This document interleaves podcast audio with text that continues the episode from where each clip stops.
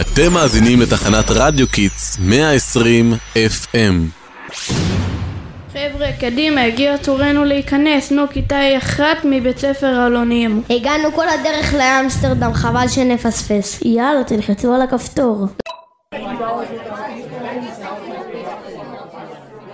לא הבנתי שום דבר חוץ מאנה פרנק. הנה, אני אלחץ על ההסבר בעברית.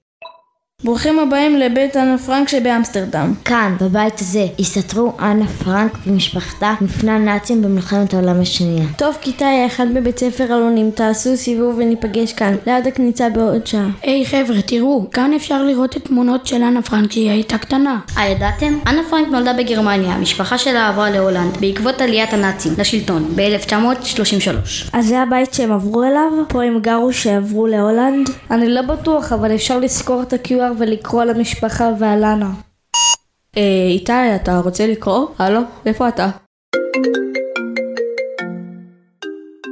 סליחה, אבא שלי רצה לדעת אם אנחנו כבר כאן. כן, אני רוצה לקרוא. הבית הזה, שבו היו משרדי החברה של אוטו פרנק, אביה של אנה, שימש כמחבוא של המשפחה. אחרי שהנאצים כובשים את הולנד, הם מתחילים לרדוף את היהודים בה. נאסר עליהם להיות בעלי חברות, ללמוד בבתי ספר לא יהודים, ללכת לקולנוע, והם הוכרחו ללבוש טלאי צהוב המסמל אותם כיהודים. היי, רוצים להצטרף אלינו לסיור במוזיאון של אנה פרנק? כן, תודה, ממש מרתק. עד עכשיו כיתה ו'2 קדימה הצטרפו. אחרי שאחותה של אנה, מרגוט, מקבלת זימון להעברה למחנה עבודה, מחליטה המשפחה להתחבא מפני הנאצים. הנה אפשר לראות כאן קנונית הספרים שמאחוריה נמצא המחבוא.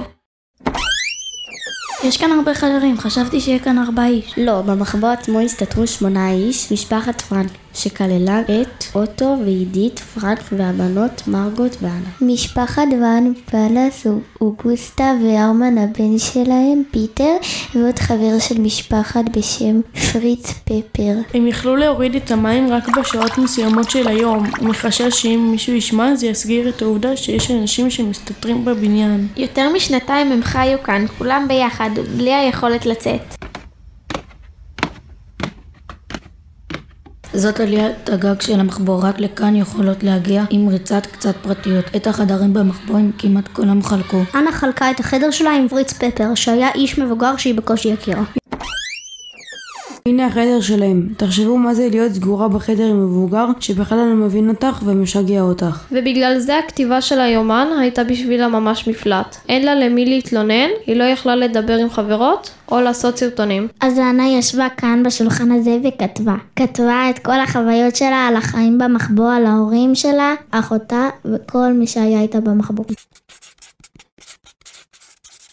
אוטו פרנק, אבא של אנה, היה היחידי ששרד את המלחמה. אחרי המלחמה הוא החליט לפרסם את היומן של אנה כדי ללמד את העולם על זוועות השואה ולהנציח את הבת שלו.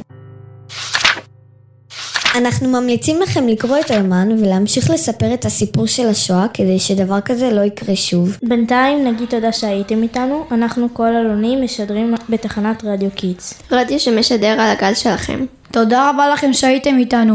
ביי!